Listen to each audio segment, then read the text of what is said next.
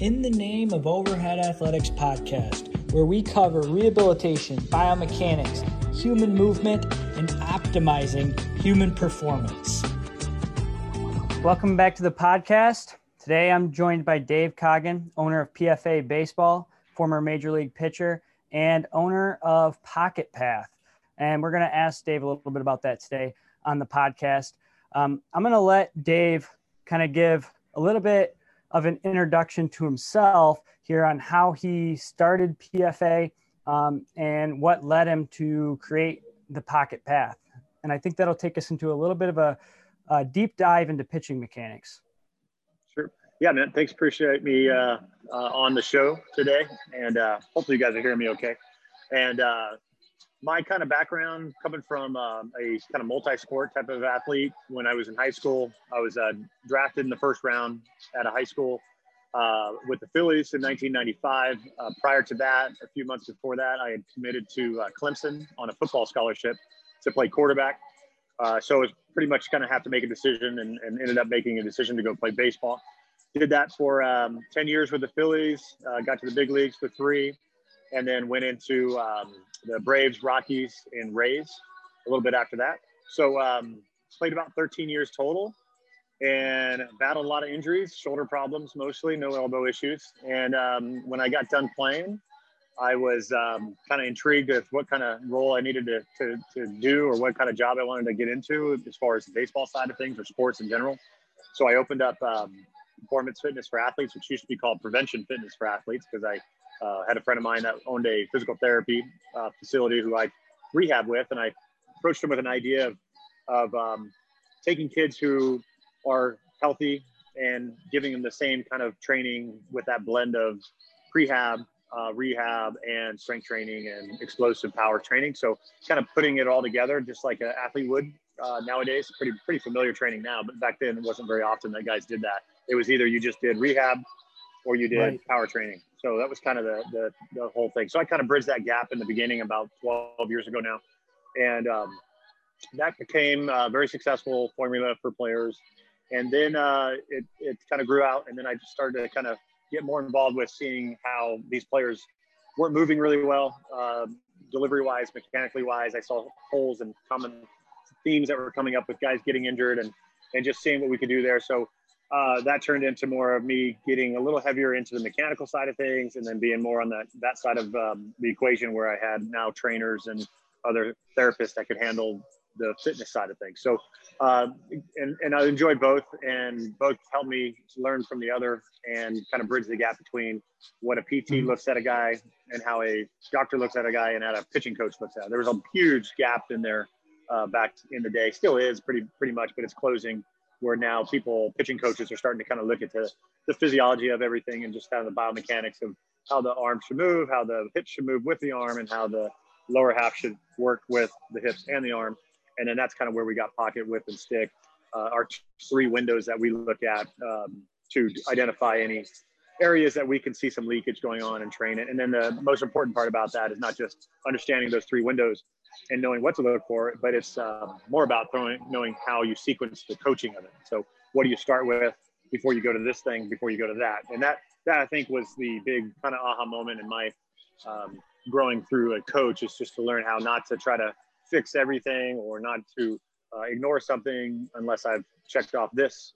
And that's kind of where we got the, um, the pocket whip and stick in that order. And then pocket path, obviously being the thing I'm doing now and the, the necessity of something that needed to be made to help me uh, uh, send a guy home and be able to work on something or reach a bigger bigger um, reach out in the in the world uh, to be able to kind of give guys some of the instruction that we would take a lot of time and effort to help with uh, with our hands you know hands-on stuff.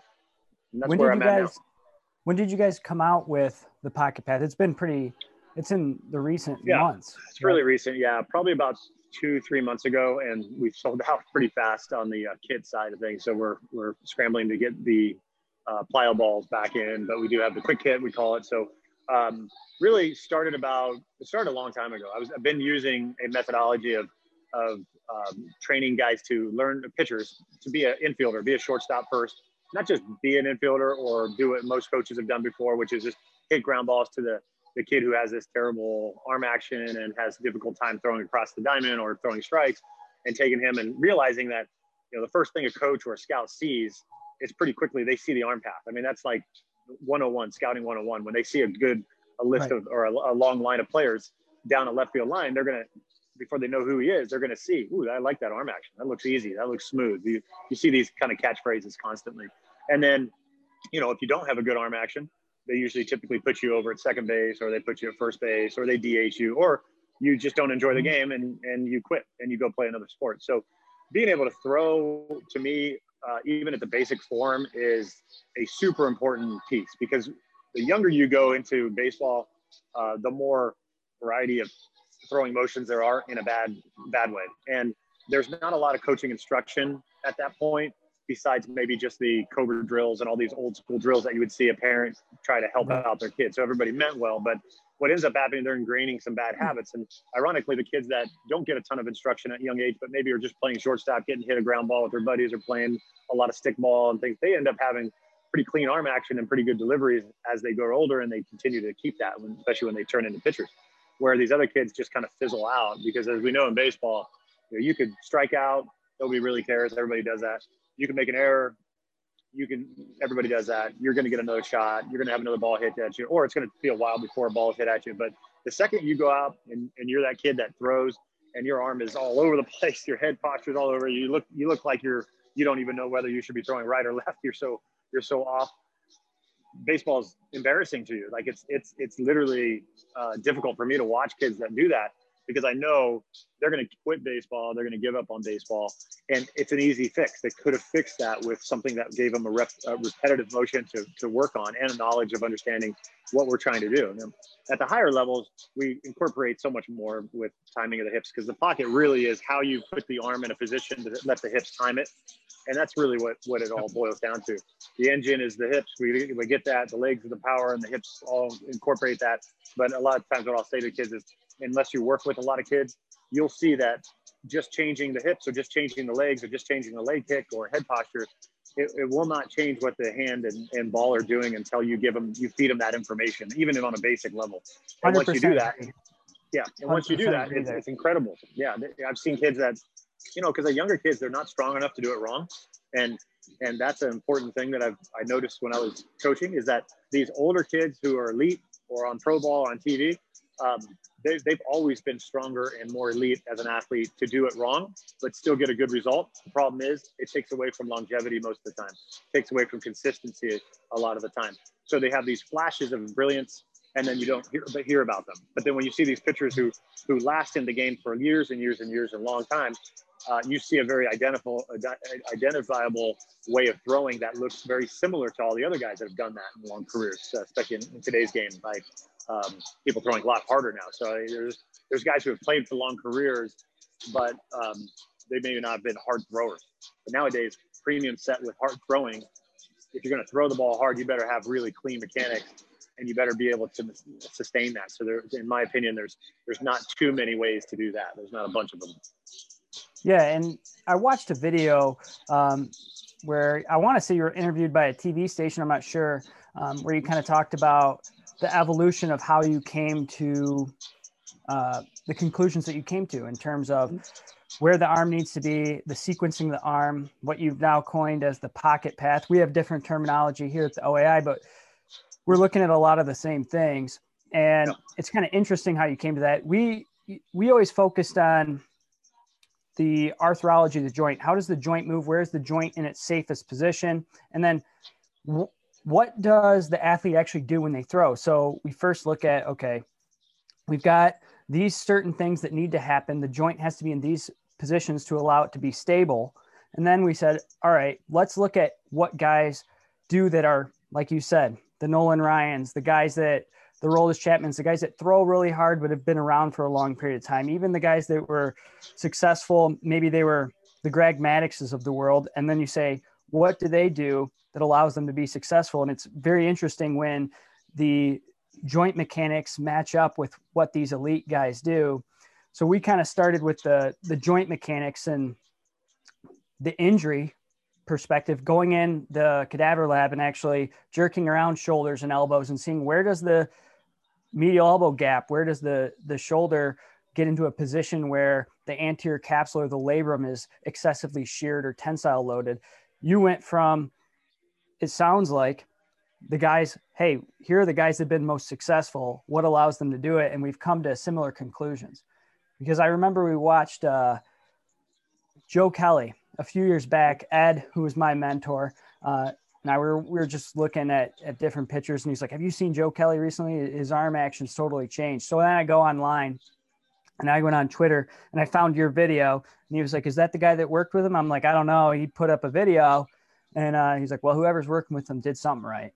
he didn't say right, that a whole yeah. lot, so, well, so that kind of followed well, you. And, yeah, it's um, it, it's kind of like I'm, I'm a big. I mean, I'm, I'm blessed with some common sense, I think, and and no ego. So, um, I think with the, with that, I I just kind of try to strip away and not make it too difficult on me. Like I, um, you, you said, we came to the same uh, conclusion, which you know you did it and scientifically and biomechanically and in cadavers and all the things that that are awesome because I just kind of had a gut feeling of going, you know, I know everybody who, who has a sore arm, just not injured, but just sore, they all get closer to center. They all tighten up. They just do that. That's just kind of natural stuff. So, mm-hmm. and then taking it to that other level, everybody kind of thinks that there's so many different ways because if you went to a spring training game day one and you went to all spring training games, and you saw so many pictures because everybody's throwing one inning, one inning, one inning. So you get to see a ton of them. And, you, and, then at the end of the day, we look, I look at you and I go, what did you see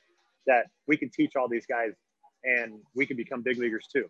And it would be like, I have no idea. I mean, heck, my God, I saw guys throwing from long arms, short arms, gloves here, gloves here, head postures here, short, tall, lefty, righty, sidearm, all these different things. And I'd say, yeah, you're right. And I was thinking the same way. I was like, how do we find some sort of common denominator? How do we narrow this down? So what I did first, which was a great decision on my part, I think, because I said, you know what, let's get rid of relievers. If you'll ask you why, there's some great relievers and long, longevity and all these things. I said, well, I'm just doing it because I need to. I need to do something to clear.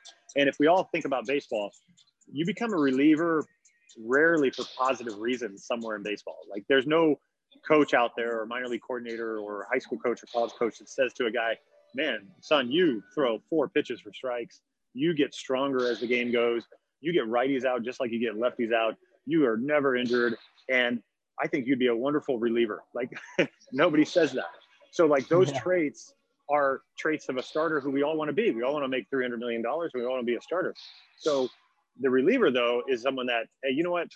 Or used to be a starter and they say, you know what? You don't get righties out but you do get lefties out really great. So it's going to make you a specialist or vice versa. Or you get the first time through the lineup amazing, or you you know, you, you break down later in the season. So those are all negative reasons, but baseball doesn't have to like correct that. They just go and put you in a different position until they can't use you anymore because they have free agents, they have recruits, they have the next class, they have so many different ways to, to replace you. So to me, I was always like, okay, well, let's look at starters. Well, then if you have the five starters on a team, if it's your favorite team, you might know all five. But if it's most likely not your favorite team, you may know only the one and two guy. You're not, not going to know the three, four, five guy because those guys are sort of bubbling and going back to the in minor leagues, or they're going back to being a reliever, or they're getting injured. So the reason why the number one and two guys make all the money is because they longevity. They've stayed healthy at a high clip, or they get injured, they come back and they stay at a high clip. So when I looked at that, I was like, wow, this is so much easier now. Now I only have to look at a very a handful of pitchers throughout the years. And when I did that, started to see that these guys didn't look that different in certain windows. And that's right. why I said, well, I, I, why don't I teach that? because instead of just go, you know what, you move like crap, but I think if I got you to do this, you can at least throw some more strikes. Like that wasn't good enough to me. I was thinking like, no, we can we can change these kids and give them the habits and then give them the knowledge and all of a sudden, bam. And it wasn't as hard as people think. People uh, oftentimes when I'm doing this in the beginning, they're like, "Oh, you can't change arm action. It's it's just yeah. the way it is," you know, and it's so untrue. And we would do all these things, and then it, that's what we're uh, my one of my lessons is uh, this is part of my business part of the story about the pocket path, which is interesting. First of all, the pocket is called the pocket path because I literally had a ball in my front pocket and these guys were long tossing for my pro guys and they threw a ball over it went, it went under a fence so they didn't have a ball so i had a ball in my pocket they're out there by 200 feet and i just quickly just grabbed it and threw it from my pocket my front pocket and when i did that i realized that the only way i could take it out of my pocket was one way I had to take it out this way and throw the ball, and it took off and it carried really well. And they're like, "What the heck? You know, we just took 20 minutes to throw this far. You just threw it in one throw without warming up." I don't recommend that, but it was just a, a concept to me. I'm like, wait a minute, yeah, if I, you know, you can you can do it that way, and, and it really trains the the type of like an infielder taking the ball out of his glove. He takes the ball out of his glove with his elbow and his hips time up, and a, an outfielder takes the ball out with his hand, and he gets long and gets he misses and, and gets issues. And then a pitcher, if he does more of the latter, he's going to have a lot of issues. So then I had a, a one of my parents came uh, work with this new kid. Kid was a really talented, young kid, only about seventh maybe grade.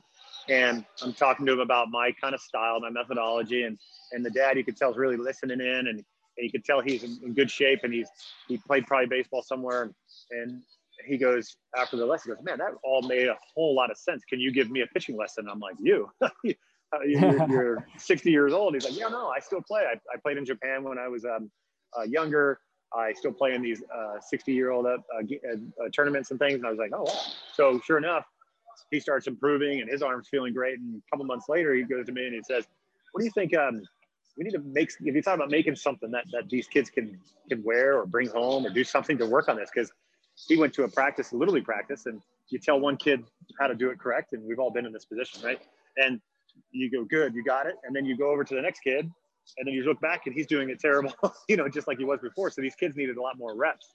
So he showed a design, a drawing of a of a shirt that had pockets sewn into it, and I was like, oh wow, that could actually work. And uh, we then I thought, oh, what what about like a, a sleeve that we could uh, put on and detach, kind of like a, a, quarterback has that belt in front to keep his hands warm. Mm-hmm. So in my quarterback days, I just remembered that, and I was thinking, yeah, you could do that. And man, once we started utilizing that, it was insane how quickly the light bulb or the feel or the knowledge or understanding of it was like instantaneously. And the feedback's been incredible for the last like three months of us launching this out. Because um, I was worried, I was I made some nice detailed drills and videos that go with it, but still I'm not right there next to them. So right. to see and hear, you know, that first couple of weeks of giving it out to little da- a little league dad or a major leaguer or a, a, pitching coordinator, all these people, and then their feedback going, "Oh my God, this is this game changer. This made such a huge difference." And I was like, "Oh man, okay, good," because I was that's worried that that's the tough part of it about it because yeah. kids are the especially the young kids, the seventh graders, the sixth graders, the masters of compensation. So yeah. you're like sitting there who knows how these kids are going to do it. You know, maybe they're going to step with the wrong foot. I mean, I can't tell you how many times yeah. I've put a guy in a position that's injured and I just put him here. You know, he's throwing at a return to throw program. I just have him go from here. And then he goes yeah. and steps with the back foot or something. I'm like, well, where did this come from? exactly. So yeah. It's, it's oh, always it's like uh, interesting. Well, the distances, short distances can really hide a lot of flaws because mm-hmm. travel ball coach, little league coach, they're just seeing success you know, he's getting outs, he's throwing strikes. Great job. Move on to the next coach. You're done with me. I got this other group.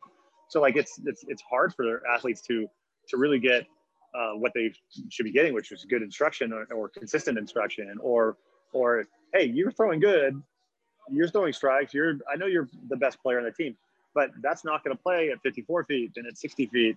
And here's why.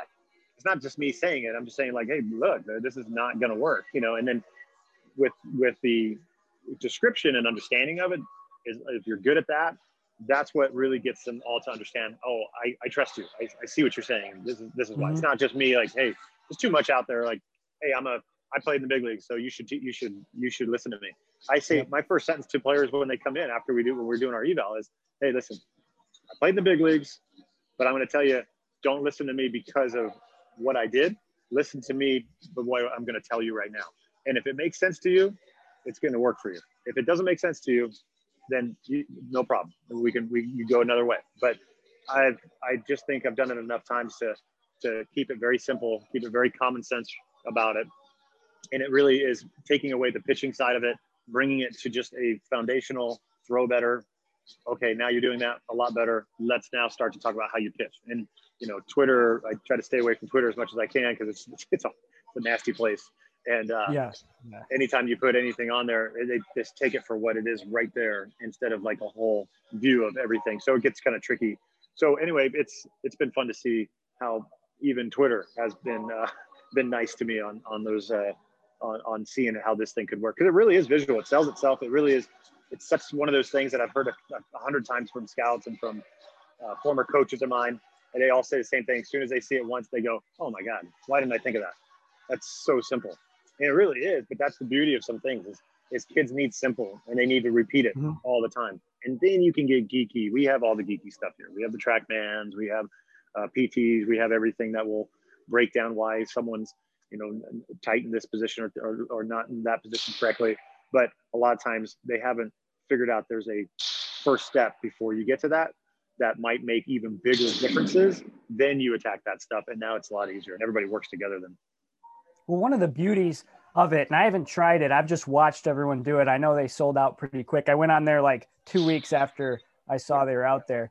So we're gonna we're gonna try it out at our facility too and i'm expecting yeah, to see some of the same things. But one of the one of the things that i love about it and i had a podcast with uh, randy sullivan from florida baseball ranch um, yeah. maybe a couple months back and we talked about what the athletes focused on is it internal is there an internal focus an external focus um, basically whether the athlete has some sort of cognitive thought that they're basically required to go through in order to complete a throw in such a manner that you want them to complete it? Do they have to think about this very specific thing every time they throw in order to make their throw look the way that it needs to look or move the way that it needs to move? Or are they able to move in an authentic manner where they do it subconsciously without thinking about it and it happens and it sequences in the correct manner? And the nice thing about something like what you've put together is athlete doesn't have to think, oh, I got to step two inches to the left, or I got to lift my elbow higher, or I, I got to bring the ball in closer to my head, or whatever. They can just sit there and go. And as long as they initiate the throw in the right way, they're probably going to finish the throw and move through the acceleration phase in the proper manner. The problem is when all these kids get in there and they get, I see it a lot in, in my injured guys, and with injured guys, it's tough um, because that's maybe 50% of what we see. It's tough because they can only throw at a certain percent exertion. Sometimes there's, I can't risk at all them ending up in the wrong position. There's no time for them to self organize, as many people say, into um, the right position. So a lot of times early on, it's it's very structured. Hey, you start from this position, you go. Now you bring the ball from here to this position, and you go. Yep. And then they get stuck in that. Maybe now they're three, four weeks into the process, and we can kind of migrate away from that. And, and certain athletes are more analytical or just more cognitively focused on things, then they get kind of stuck in that. And that that's where I could really see your product working well is these guys that are, hey, I'm four or five weeks into my return to throw program, maybe six weeks in. Now I'm going away from having to think about every single thing I do and just let it happen.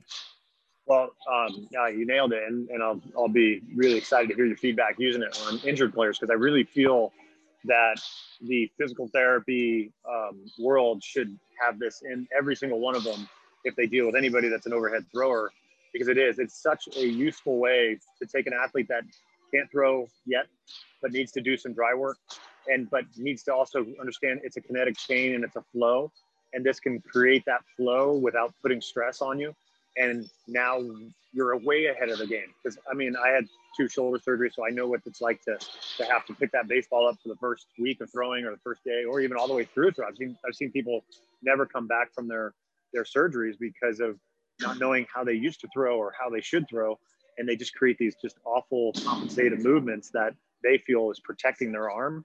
And by the time that they've um, realized it's not going to work for them, they can't fix it. It's already past that. That if, if earlier in the stages of throwing, you can get your arm working in sync with your body and your hips and your positions. It's mm-hmm. massive. That's really massive, and I think that's something that's I think exciting because we have had some PTs and some sports doctors who have gotten them, and then they've said this is incredible for us. This is great, and I really think that that's what it's needed for. It's right there. Yeah, that that seems and it, I mean, it's one thing I always talk about injury, but really the best time to improve your throwing mechanics is before you get injured. And I can tell you that from personal experience, and I'm sure you could say the same thing. But you know, it's it's tough with the injured guys because of the situation they're in. But really, the guys that are going to benefit the most are the guys that are healthy before they get injured because. Yep You know, there's certain things that we see in the injured athletes, and it's generally the same thing that we see in the guys that are plateaued. Generally, when I when I get athletes who are plateaued in their velocity, they're they're not reaching the levels that they need to reach. They're generally that 15, 16 year old kid who's now, hey, I played freshman baseball or, or JV baseball, or maybe even made varsity. And now I'm at 60 foot, 90 foot, and I'm trying to utilize some of the things that allowed me to be successful at 50, 70 or whatever it is. And I'm throwing in such a way that, yeah, I, I was able to be successful stronger, maybe faster than the rest of these kids. And now I'm at a point where, you know, these kids are catching up to me physically. Maybe I reached puberty early, whatever, and mm-hmm. still use, utilizing some of the same things that, hey, I, I basically limped through these younger guy levels. And now I'm stuck at a point where I've thrown 75 miles an hour for two, two and a half or three years. And right it's easy to see when they throw why they're plateaued at that level and it's not necessarily because they're not physically strong enough and that's yeah. I think been done to death is like hey you need to get you know you're too weak you know you just need to squat more you need to drive with the legs harder and it's like yeah. well great you can drive with the legs as hard as you want but if you don't transfer any of that energy or you transfer such a small percentage of the energy to where it needs to go you're never going to throw as hard as you possibly can yeah technique and skill acquisition has been such a, I mean, so far behind in baseball uh, because of just the mentality of most coaches out there. Uh, that it takes work. It really takes a lot of work as a coach to to make something change um, because it's frustrating time too. It could be a curve where you're going to have to you're going to have to kind of struggle a little bit, but on the outside of it, you're going to get good. Now, name me another sport that wouldn't look at somebody and go, man, if you can move a little better, uh, we're gonna you're gonna enhance your track speed. So you're a track runner and you run and your hands are out here like this, but you're fast. Your coach isn't going to go, wow, he's already pretty fast. Let's not change that. No, he's going to go, wow, he's fast like that. Wait till we get him to start working inside and start to do the things he's he's he's going to be so much quicker. A weight room, you're going to work on technique before you do a squat, before you have them load a bunch of weight. Swimmers are going to learn how to swim with better technique before they think about getting faster. Like it's just baseball is like, oh wow, you have a you hide the ball well. Uh, you know, hey, you uh, yeah I could use you over here for this. They don't even like think of fixing it. They just go, wow, don't lose that. I can use that for my, my, uh, against my lefties, you know, when, and the kid's going to be like, oh, great, you're going to be good for about that year, useful for him. And then as soon as the season, you know, you get older, everybody gets stronger, you're, you're pretty much out and you're so far behind the eight ball, you're done. So to me, it's like, get them younger to move better. And then we can see it. It's kind of funny because like in the middle, not a lot of people touch the players in the middle uh, or think like they need to adjust. But you know, if you get to the big leagues, you'll see pitchers, really good high level pitchers who have changed quite a bit. You just haven't noticed it, mm-hmm. but they have a good instinct about like why they need to change, and and it's all about longevity. It's all about playing that baseball for a long time. And a young kid, you got time to change. This is your guy you want to get right now. He hasn't had any habits yet. Make his habits solid and, and make him have that foundation. And now you don't even have to mess around. But then you get anywhere in the middle of those windows, there's too much noise. There's so much noise and so many things going on that it's hard to have a established voice. I get it all the time where, you know, a coach, high school coach will say like, "Oh man, you know, don't go over there because he just teaches one way." Um, yeah. Well, that's a pretty damn good way to do it. First of all, and secondly, you have 20 other pitchers on your team that I don't work with. If I work with one guy or two guys, you'll be okay. You can teach them all the different ways you want on those guys allow these guys to learn that way. But it just boils down to the, all the noise and all the insecurity that happens at certain levels that kids get thrown in the middle of that, and they they're the ones that get hurt in the long run.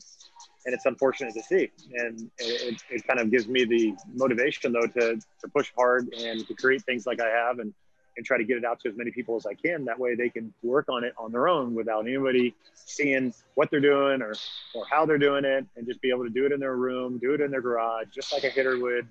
Um, but now it's a pitcher being able to take dry reps in their in their basement or uh, in their garage or in their room, and then come out of it in the winter after winter time or after a break time and be like, "Wow, what did you do? You look so much different." And I've seen this so many times over the last ten years doing it that it's exciting to see now uh, parents and kids telling me what's happening in big leaguers. Quite honestly, there's some there's some huge names in the big leagues um, that have been using these techniques, not just Joe Kelly and Pete Fairbanks and some of the, the names that you've heard and attached to me, but there's a lot of them that I haven't talked about or I can't talk about that are doing it, and it, it's it's really kind of cool to see kind of the baseball shift going on and understanding the, the value of some of these things that need to have happen. Well, one of the most narrow-sighted viewpoints is, oh, you're teaching them all in, in one way. Now, I've watched a lot of your videos online, and I can't describe two guys that throw exactly the same out of anyone. And it's the same same way with us. I've heard the same thing. It's like, well, you, you, they teach them all to throw the same way. It's like, no, I use a few drills consistently among guys, but every guy that does those things is working on something slightly different. And they're never going to throw the same way because they're not built the same way. They've not learned to throw the same way from a young age. One guy's maybe a little more flexible here, a little stronger here. They're all going to throw differently. Yep. There's some key things that they need to do in a similar fashion to allow them to have longevity, be durable, and then ultimately realize their full potential in terms of velocity, in terms of spin rate, which people don't talk about, in terms of mechanics, which is very, very important. And then yep. you have these guys, and these these coaches or or the even these parents that that come forward with this sort of and I call it a narrow-sighted viewpoint, but really they're not looking at throwing in the in the fashion that you've looked at it or in the fashion that I've looked at it. They look at the throw and they say, well, that guy does this different, that guy does this different than this guy. They're looking at what's different among pitchers rather than what are the similar things that allowed these guys to be successful. And you talk about your windows, and we we use the phrase phases of the throw or phase specificity, what happens at this phase, this phase, and this phase that are similar among all of these elite level throwers, maybe not identical, but similar that allows them to be successful. Yeah, uh, that's a good way to say it. Um, I like that. I'm going to steal that. Look at the ways that they do the things similar, not the ones that do differently. I like that. Yeah, no, no doubt yeah. about it. There's, there's there, when you when you've done enough and you worked around enough players, and I think that's our strength here is that we see so many players from all ages rather than me just um, only catering to the highest of the high level. I think you become less uh, good at what you do because your eyes start to be tricked and fooled rather than when you go see a kid that's just not strong enough to do something wrong and you just do something subtle like start with an arm path and you see a huge difference in his performance just like that now you know as a coach that there's going to be more things you got to get doing but this first thing that you did just accomplished a ton of things. And it's the first part of the chain. Then you move to some of these other parts. But I want to always see how much better can I get them if I see that window. So it's just checklist. You know, you just check that. Okay, that looks good. All right, let's move to that. And then okay, let's get to that one. There's nothing. Nothing's more important than the other, uh, as far as like, you know, you're only as strong as your weakest link. But what's most important, I find, is starting with the right thing and then teaching the next things even though you may have to wait, even though you, you see it, you go, you know, there's oftentimes where I'm working on a kid and I know his, I know this kid, I've worked with him for months and his progress has been crazy great. And then a coach comes in or someone who kind of knows some baseball and he looks, he goes, Oh God, you need, you need to fix that. He's pitching across his body, you know? And I'm like, I get that, you know, in my mind, I'm like, thank yeah. you, appreciate that. But, uh, or on Twitter or Instagram, it's like, oh, fixed his knee uh, shin angle, and uh, what a difference! But they don't know that's a snapshot. You don't understand how far he's come and if I take his mind off that, he's going to go right back to old habits. And what if he that. has no hip? What if he has no hip rotation? They don't know. I mean, that's the problem. Right. It's like right. this guy might have uh, hip impingement. He has no hip rotation, and this guy right here may have he may have improved by 15 degrees, but he's still working on his hamstring flexibility. He can't get his chest forward in the throw because He's lived in a position where he doesn't have any hamstring yeah. flexibility, oh, but that's yes. not there. that's why I, don't, I just I just say thank you. I just say thank you. I'll work on that. I don't go into the, uh, the the stream of nothingness that every guru likes to get into, and it's just I'm like, oh my god, not enough characters to uh, to be able to fix this one. Yeah, I got a quick question for you though. Do you guys work with many softball players? Uh, interestingly, no, we don't. Um, I definitely am going to. Um, we're partnering with someone who does a lot of good softball stuff here uh, because the Pocket Path is going to be coming out with softball, and it would be out already right now, but our supplier messed up some uh, some um, sizing, so we were uh, waiting to launch. But once we launch that, I feel like that is a massive place where this could be uh, really instrumental in, in, training how they throw. And I, I have my theories on why you know softball has such odd throwing because I, I, went I have a my daughter has a soccer practice at this field and and I right behind me is a softball practice, and I look over and I just cringe at the the throwing that I'm seeing over there, and um, they're just an absolute train wreck. And the girls that can throw right, they look amazing, and mm-hmm. that's just because they look like they're sequenced. They're just like a pocket path. That's what they that's what they're doing. But then you have these other girls that are just taking the ball out fast. They hold here, they rattle it, they shake it, they do all kinds of things. And crazy enough, I've, I've I have a hitting coach in here that had his daughter at a softball um, team, travel ball team out here locally, and the, the coach was having them. All right, coach, the girls are all down the line. Put the ball up, figure eight, get some rhythm, and throw. and I was like, yeah. what? so, uh, and then they do that. Then they go like this, and their arm has that huge hitch. They go way back, and then yeah, there's the big hit. Hitch. And I, and I, my theory on it is that you know, dads never played girls softball for one, and dads, you know, with their daughter going, "Oh God, what do I do here?" Um, let me look up. Uh, oh, I, oh, I know. I, I, I picture what's the iconic logo for softball. It's always that that softball girl, right? That looks like this, but they don't yep. realize that's a pitcher that's the pitcher doing this, and that's yes. part of pitching because she's she's going to come back around that way. But I think what everybody thinks is you start there, every softball girl, and then you throw from there. And yikes, bad stuff. So um, yeah, so we do we have worked with um, a handful of softball girls. They've done amazingly well, uh, but we just never have um, really pushed it or marketed it. Uh, we will once we get the pocket path softball going, but.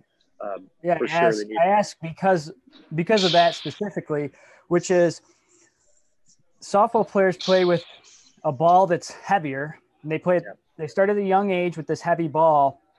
You see that some have to sequence their throw in a efficient manner to make the ball go in the intended direction at a mm. sufficient speed. And then you have the rest of the girls who maybe have to throw it in a specific manner as well as think about what the coach has told them to do. And then it results in a really peculiar throw. And I, I tell the softball players that come in, most of the softball players I see are injured softball players. I would say 90% of the softball players I see, they started with me as a result of an injury. And mm-hmm. it's always one of two peculiar things they do in the throw. And I would say 75% of them end up in this position and end up going through an acceleration yeah. phase where their elbow gets really, really high. And then they, right at the end, they kind of yeah. push the ball, like tricep push it. And yeah. part of it, I think, is due to drills just like that. And then maybe they're not strong enough. Like baseball players, I see so much variation in the way they throw because the ball's much lighter relative to their strength. And so they're able to compensate in other manners. Whereas the softball players, they're trying to do what coach told them, which may work for one out of 20 girls. And you're doing it on 20 girls. Well, it's usually, yeah. And it's like, it's usually the, the girl who is your best thrower, right? She's probably playing shortstop. So her five minutes of instruction on the left field line, maybe less, is doesn't doesn't it gets trumped by the ground balls that she's getting hit, throwing the ball to second, throwing to mm-hmm. first, throwing to third. So she's going to end up getting so much better work without coaching because she has to be efficient and fast and accurate, just being an infielder without coaching, without thinking. And then, so she doesn't barely digest probably any of it that she's supposed to do these drills over here. Yeah, that's fine. I'll do that. But she instinctually knows that I need to make these throws like this, and my body doesn't even have to think it does these. But these other girls, unfortunately, you know, probably have to spend more time working on that, the outfielders and some of these other positions. And unfortunately, it's it's a I mean it's it's bad. It's one of the even at college. I have a uh, Alan Jaeger, um, good friend of mine. He was he's, he goes, man, Dave, you, if you get this to the softball world, even at the D1 level, I was just at a major Division One national title, and I could not believe how bad the throwing was all across the board. And I was like, man, that's pretty pretty that's pretty that's saying something when, when you're talking about that guy talking about this certain program and saying that they were terrible. and they may get away with it because of the, sh- especially the infielders, often like sure. the third baseman, even second baseman, they get away with it because of the distance. I'm guessing. Sure. And the outfielders is is where it, I think it's more of a performance limiting factor than anything for you know besides maybe hitting. But in terms of the field for these softball players, especially, is the throwing capacity. Well, they're throwing the, know, the the field's short, which uh, hides the actual result. The problem is, is these girls get stronger throwing poorly, as you as you're seeing in your in your therapy, is that they're going to hurt themselves because of the bad throw. They're, they may they might be able to throw the ball accurately and make the plays. The problem isn't that. The problem is that they're putting more stress on their arm as they get stronger and throw harder to those bases. Mm-hmm. And that to me is like where the where that missing link can happen if they learn how to throw better. Absolutely, absolutely. So I'm excited. I'm excited to see um, what happens with your pocket path. I'm excited to give it a try myself with yeah, a lot of my athletes, especially some of these guys that come in, college guy, they come in, maybe I see them two, three times, and then they're off to college and they're sending me videos or they're like, what can I do? You know, I, I still am having this problem or, you know, these things have improved, but not this one. And giving them some way to do it in a results oriented fashion or a knowledge of results fashion is is uh, something that I'm always interested in. So I look forward to seeing that. Where can people find you online? Uh, okay, so the uh, the Pocket Path is uh, pocketpath.com. So www.pocketpath.com. Uh, right now we're we're waiting for the the full kits to get there, but we have the quick kit. The quick kit is the belt and sleeve. Comes with videos, drills, programs. So that's the really neat part of it, anyway. Um, the other kit part, the, the full part has the uh, the weighted balls that come with it, um, the five ounce ones. So probably look for about two weeks before those things are probably restocked, so they can get on get their hands though right now on the quick kit and get those shoot, shoot out today. And uh, you can follow me on Instagram as well at, at PFA Baseball One, or just search Dave Coggin. And you can also follow us on Pocket Path uh, on Instagram as well, and Twitter. It's uh, Dave Coggin PFA Baseball. So find us there. I put out a lot of content. You can hashtag Dave Coggin videos if you're ever bored and want to see some videos that I've done in the past. And uh, that's that's where we'll find us, and hopefully we can help uh, out and answer as many questions we can and help those arms stay healthy. Beautiful. Thank you so much for coming on. I think this was awesome. Appreciate it. Cool. I appreciate it, man. All right. Thanks again. Yep.